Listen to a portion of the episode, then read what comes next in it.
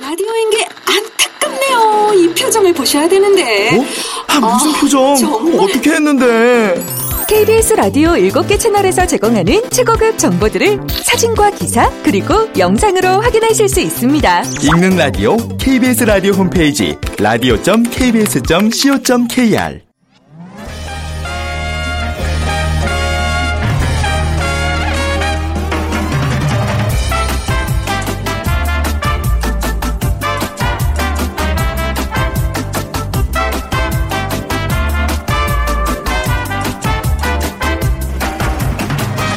안녕하세요. 빅데이터로 보는 세상 아나운서 최현정입니다.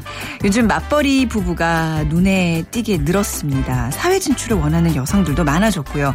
또 미혼 남성들의 배우자 선택 조건도 외모, 집안, 학벌만큼이나 여성의 직업이 높은 비중을 차지한다고 합니다. 상황이 이렇다 보니 사회적 인식 역시 여성들의 사회 진출에 대해 긍정적인 시각이 증가하고 있는데요. 하지만 일하는 여성이 늘어난 만큼 여성의 가사 노동 시간도 적절하게 과연 변했을까요? 자, 아마도 맞벌이 주부의 경우 만족하는 분들은 많지 않을 것 같습니다. 한국 남성의 가사 노동 시간이요. OECD 조사 대상국 가운데 가장 적다는 결과가 나왔습니다. 자, 가사 노동에 있어서 이상과 현실은 차이가 많은 것 같은데요. 잠시 후 세상의 모든 빅데이터 시간에 자세히 분석해 보겠습니다. 그리고 지난 4일 콜롬비아 북부 카리브해 해저에서 300년 전 침몰한 스페인 범선이 발견됐다고 콜롬비아 정부가 발표를 했는데요.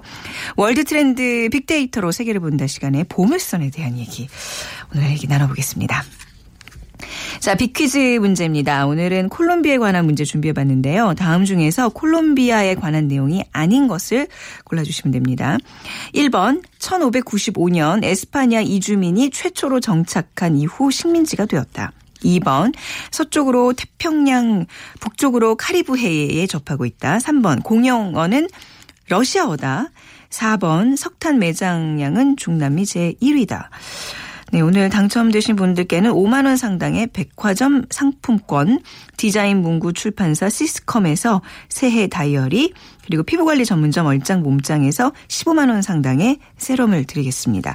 휴대전화 문자메시지 지역번호 없이 샵 9730으로 보내주세요. 짧은 글은 50원, 긴 글은 100원의 정보 이용료가 부과됩니다.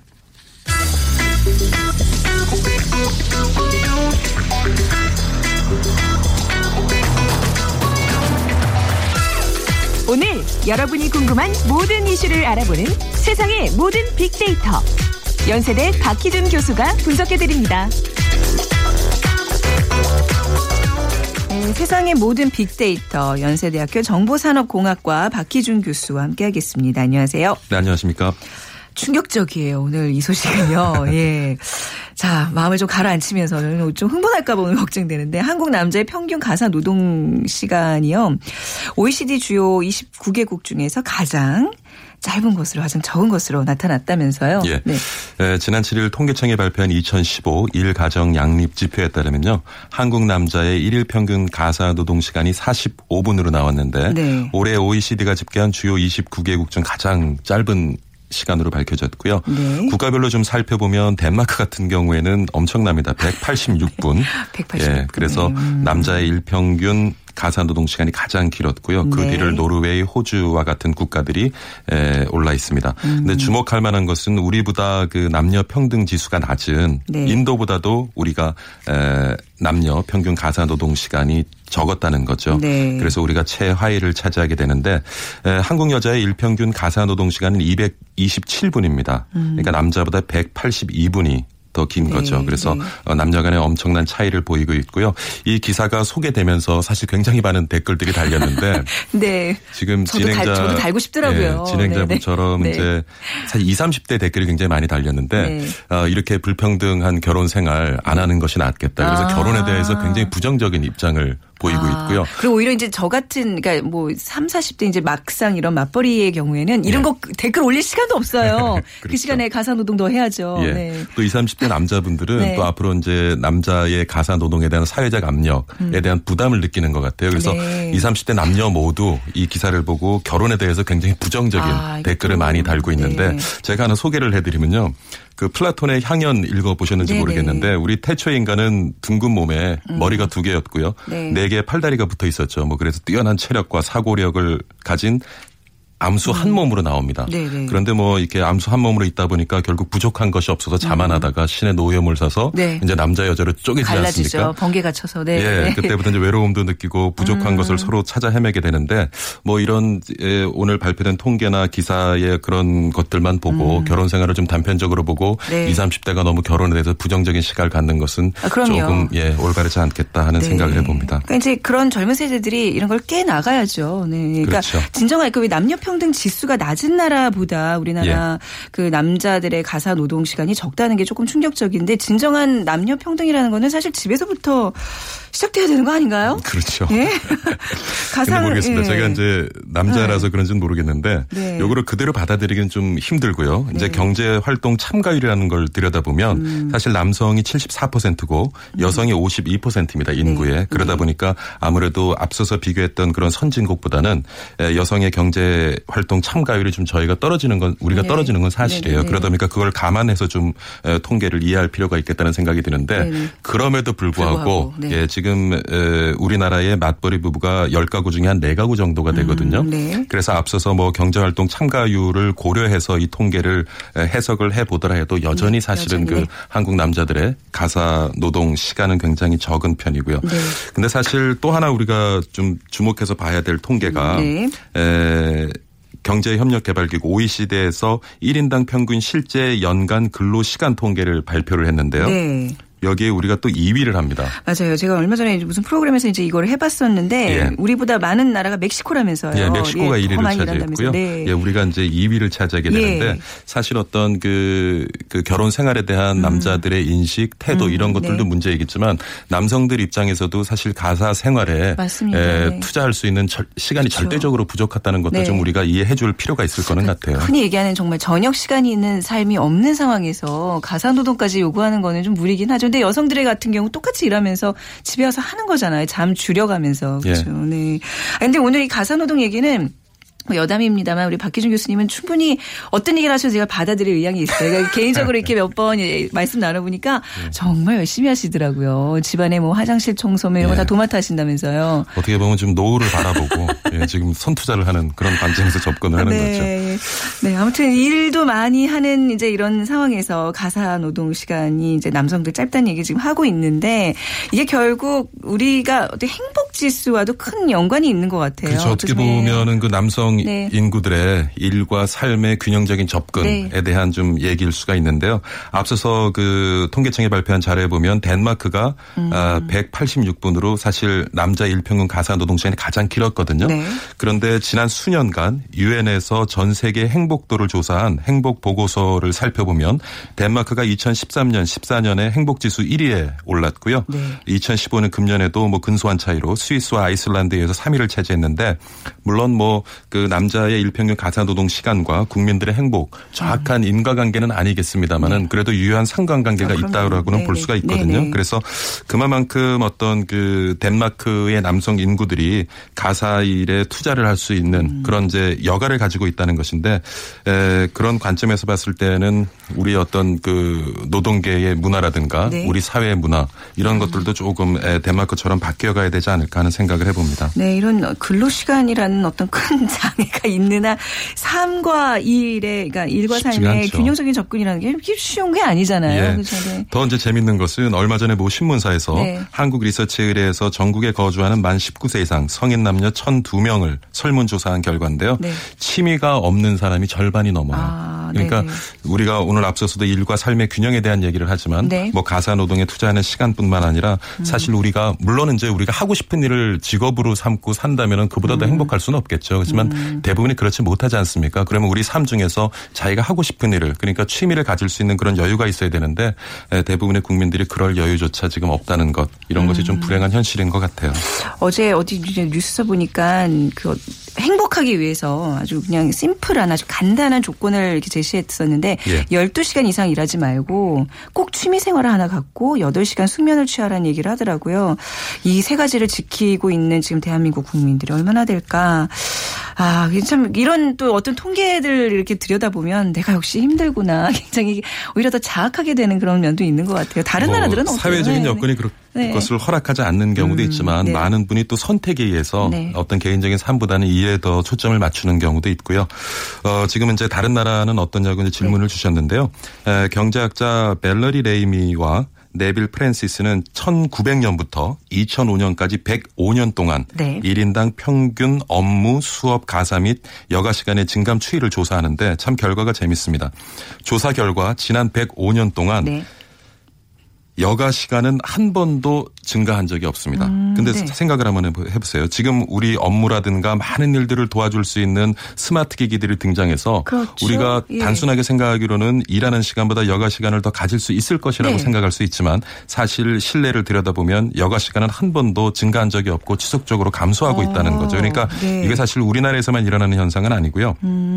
그 미국의 심리학자인 웨인 오츠 저서인데 워커홀릭의 고백이라는 것을 들여다보면 사람들이 이제 경쟁이 심화되는 사회에 살다 보니까 사람 관계에서 찾아야 될 어떤 존재 이유라든가 사랑을 일로부터 찾는다는 네, 거예요. 네. 그래서 주변 사람들과 경쟁하면서 서로를 불성 불신하게 되고 결국에는 뭐 최근에 우울증, 오피스 네네. 우울증이라고 그래서 어 작년 초에 한 취업 포탈에서 직장인 752명을 대상으로 이제 설문한 결과인데요. 직장인의 75.5%가 오피스 우울증을 앓고 있다는 거예요. 네. 그러니까 그만큼 뭐 전 세계적으로도 그렇고 이게 문화 에, 기술의 진보로 인해서 사회가 점점 발전해감에 따라서 경쟁이 심화되다 보니까 아. 어떻게 보면 일과 균형을 찾는 것은 우리에게 영원한 숙제가 아닌가 하는 생각이 듭니다. 그러니까 물리적으로 여유 시간만 늘려준다고 사람이 행복해지지 않는다는 얘기잖아요. 예. 결국은 네.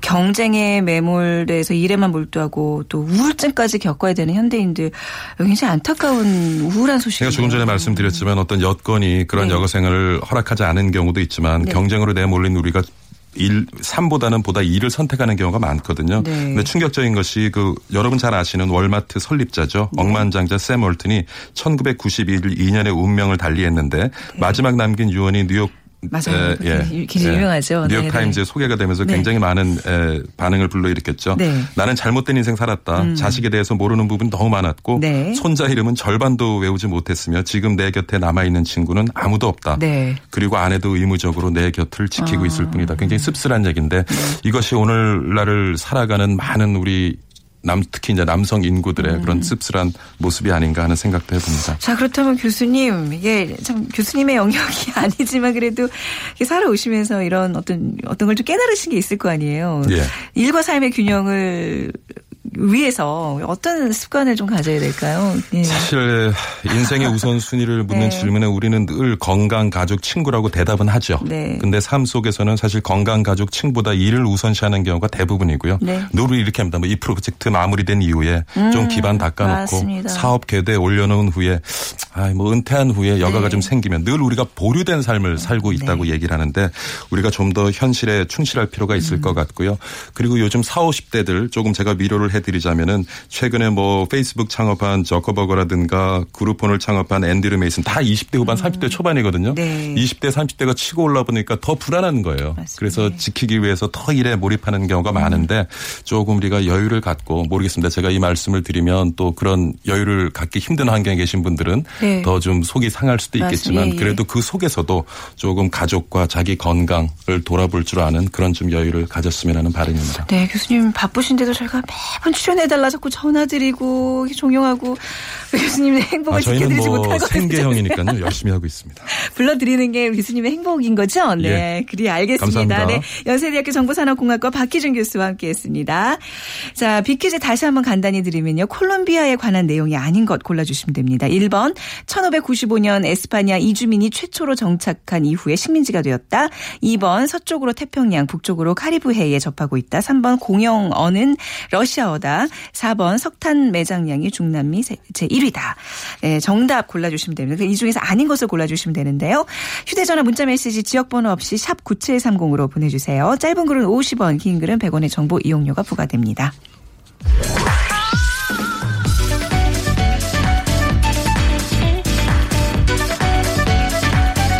월드 트렌드 빅데이터로 세계를 본다. 르몽드 디플로마티크 임상훈 기자와 빅커뮤니케이션 전민기 팀장이 분석해드립니다. 네, 임상훈 기자, 전민기 팀장 두 분과 함께하겠습니다. 안녕하세요. 안녕하세요. 네.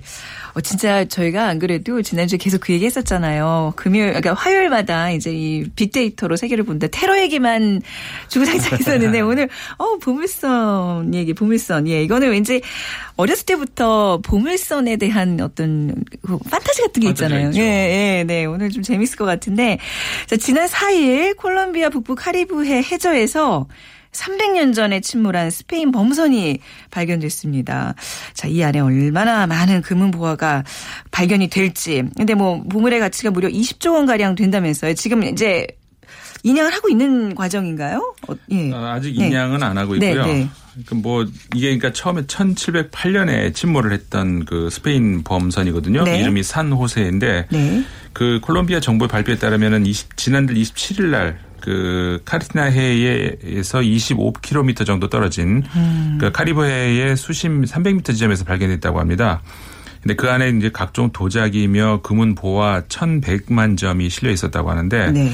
그러니까 전체 가치가 이제 최소 20억 달러에서 최대 170억 달러까지 된다고 하는데 어. 그렇게 되면 이제 우리 돈으로 20조 원이 되는 거죠. 한마디로 네. 엄청난 보물인 건데 이게 아직 인양은 안 하고 있습니다. 네.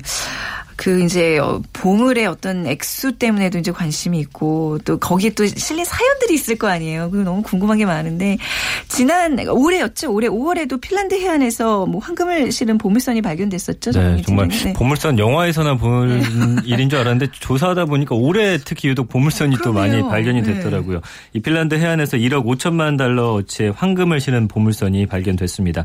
만 개의 금화와 보석을 아주 가득 실은 배가 음. 핀란드 남부 주사리 섬에서 발견이 됐는데 이 전문가들은 15세기에 이 하네케 브로메라고 불리던 배가 가라앉은 것으로 보고 있고요. 네. 이 배가 1468년 11월 11일에 독일의 루벡을 출항해서 북유럽 에스토니아의 이 탈린 지방으로 가던 두 척의 배 중에 하나였는데 거대한 폭풍이 두 배를 다 이렇게 덮쳤는데 네. 이둘 중에 한 척만 난파가 음. 됐습니다.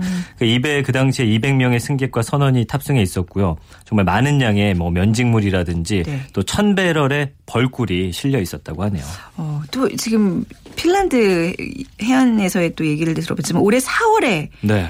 영국 증기선 네 여기서도 또 엄청난 양의 은화가 인양됐다면서요. 그렇습니다. 네. 이 2차 세계 대전 당시에 가라앉았던 이 영국 증기선에서 우리 돈으로 하면 한 540억 원 상당의 네. 은화가 인양이 됐습니다.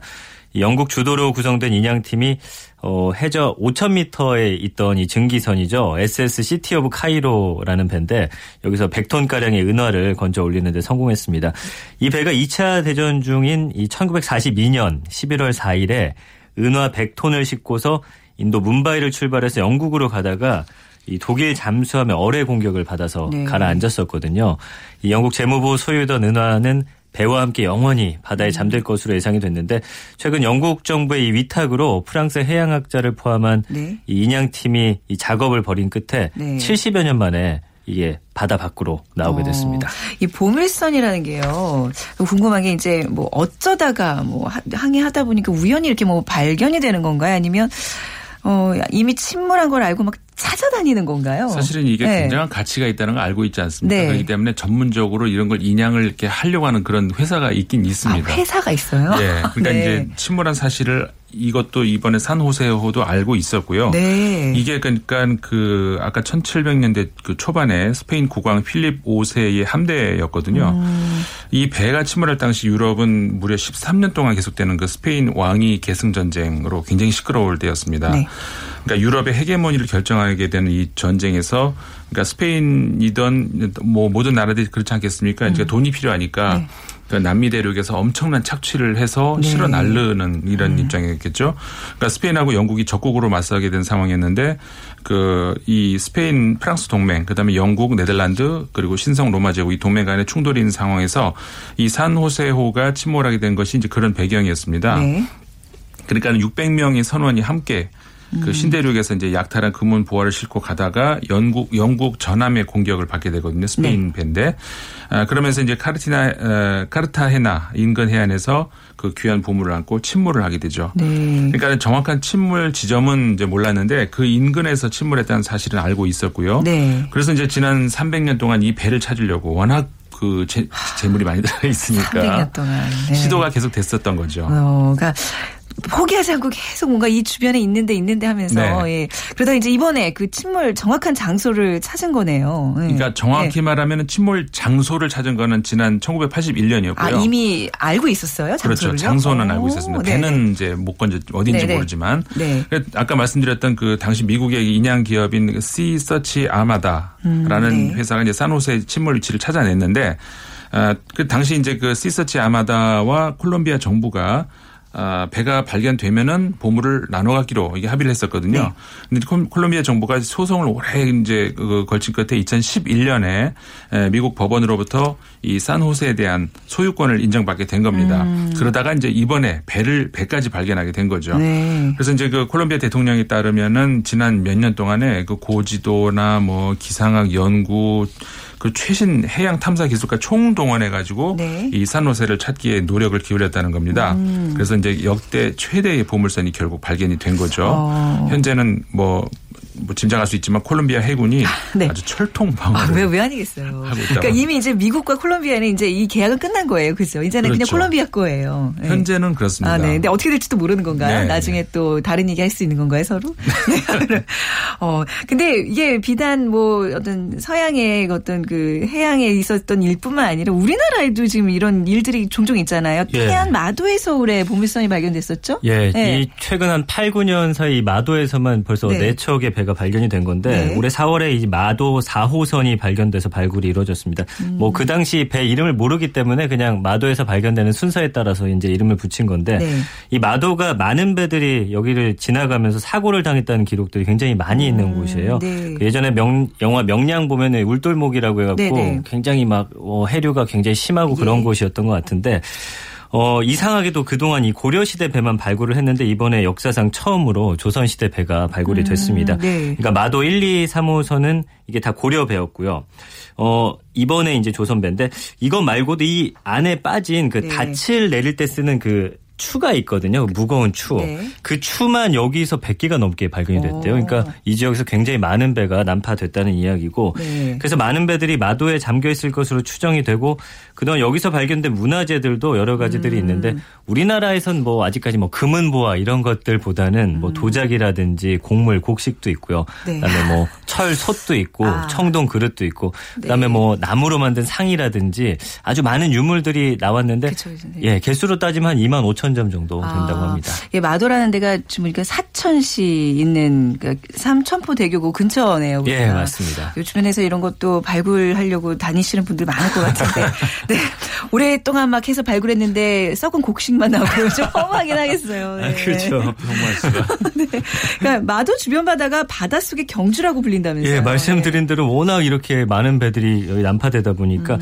여기가 예로부터 이 난행량이라 해서 굉장히 지나기 어려운 백길로 불 렸었습니다. 이게 수많은 어떤 좋은 선이라든지 무역선이 여기에 좌초돼 가지고 네. 유물들이 많다 보니까 바닷속의 경주라고 불리는데 그리고 이 서해안은 그 갯벌이 많잖아요. 네. 그러니까 이 뻘 안에 배가 묻히면은 아. 그런 그 안에서 이제 어떤 산소라든지 이런 것과 만나서 변화되는 상황이 차단되기 때문에 그렇겠네요. 유물들이 거의 변하지 않는데요. 아. 그 진공 상태라고. 보면 되기 네, 때문에 네. 그 유물이 썩지도 않고 그대로 보존돼 있다 보니까 아, 여기. 바닷속의 경주라고 불리고 그 있습니다. 올해가 신안 보물선이 발견된 지 40년 되는 해라면서요. 그렇죠. 1975년 8월 20일이었죠. 이 신안 앞바다에서 고기잡이 하던 한 어민의 이 그물에 도자기 한 6점이 이제 끌려오면서 그때 당시 어, 굉장한 이슈가 됐었는데 이 발굴 조사가 1984년까지 9년간 11차례 걸쳐 이루어졌고요. 여기서 고려청자를 비롯해서 도자기만 한 2만 600점, 그다음 뭐 청동 거울, 뭐 악기, 수많은 물품이 쏟아져 나왔죠.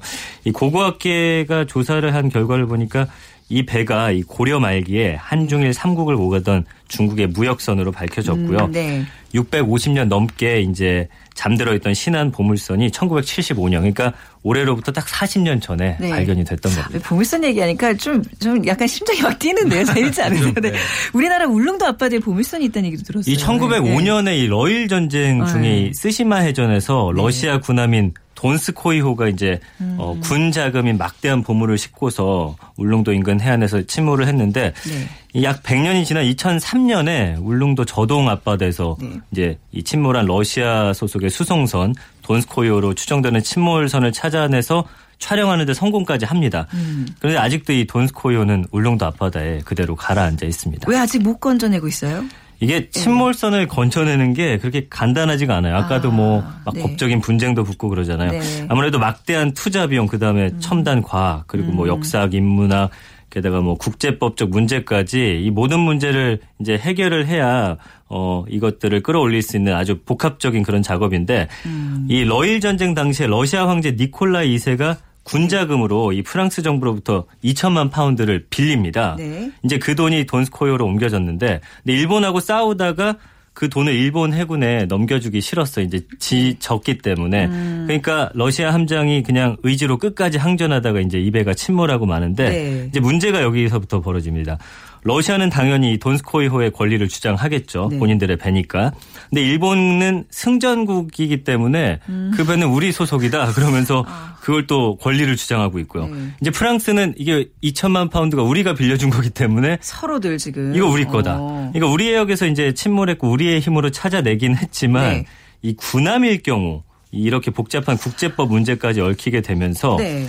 뭐 다 찾아놓고도 아직 인양할 수 없는 그런 상황이 된 어, 겁니다. 군함뿐만 아니라 이번에 그 발견된 콜롬비아의 그 보물선도 아까도 이제 뭐 미국과 콜롬비아 사이에 뭐, 이- 뭐 계약 같은 건 있었지만 이게 또 스페인 소유라고도 얘기할 수 있는 거잖아요. 이게 좀 맞습니다. 삼국 간에 또 첨예한 또 어떤 이해관계가 물려 있네요. 그렇죠. 네. 그, 그러니까 아까 말씀드린 것처럼 미국하고는 어떻게 보면 법적인 문제가 해결이 됐다고 볼 수가 있는데 네네.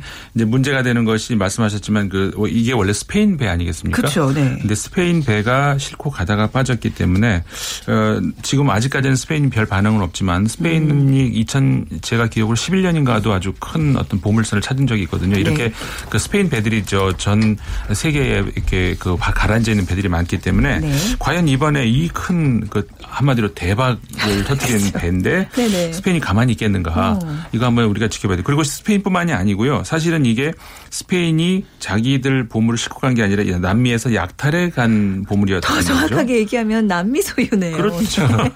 그러니까는 어. 그 안에 실려 있던 금, 은이 또 나라가 또 달라요. 그러니까 아. 금은 아우, 페루에서 네, 네. 어, 채광해 간 거고 은은 볼리비아에서 채광한 거랍니다. 그러니까는 앞으로 이 스페인, 페루, 볼리비아 이 세 나라가 소유권을 주장을 만약에 할 경우에 네. 아주 심각한 그 법정 싸움이 될 수가 있고 네. 앞으로 인양까지 몇 년이 걸릴 거라고 하지만 만약에 이렇게 법정 분쟁이 들어가게 된다면 훨씬 음. 더 오래 걸릴 수도 있는 어, 그렇게 되는 거죠. 네. 이렇게 보물선이 발견되고 인양되면 보통 누가 주인이 그동안 됐었나요? 이게 뭐 어, 국제법상으로는 사실 보물선의 소유권이 선적국 그러니까 선박이 소속된 국가라고 하는데 네.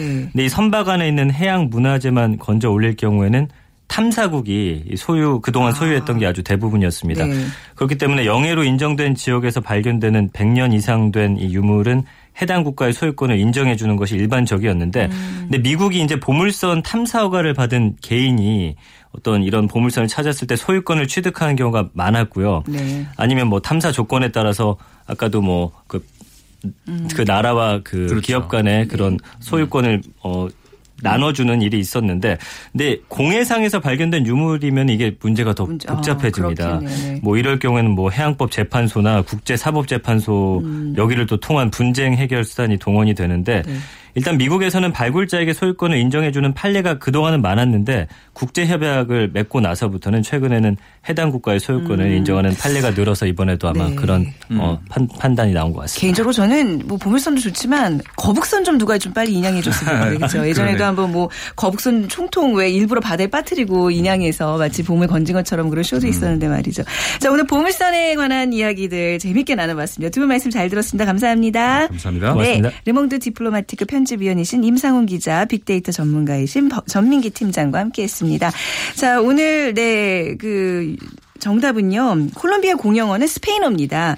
그래서 5794님, 네, 어렸을 때 아사루비아 콜롬비아라는 출처도 모르는 여행을 따라하면서 놀았던 기억이.